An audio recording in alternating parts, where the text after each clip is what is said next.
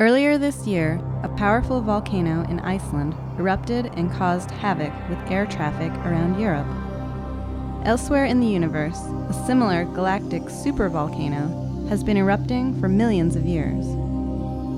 This composite image from NASA's Chandra X ray Observatory, with radio data from the Very Large Array, shows a cosmic volcano being driven by a black hole in the center of the M87 galaxy. This eruption is pumping energy into the black hole's surroundings and preventing hundreds of millions of new stars from forming, just as the volcano in Iceland caused disruptions in the Earth's atmosphere. The comparison between the black hole in M87 and the volcano in Iceland shows that even though astronomical phenomena occur in exotic settings and over huge scales, the physics can be very similar to events on Earth.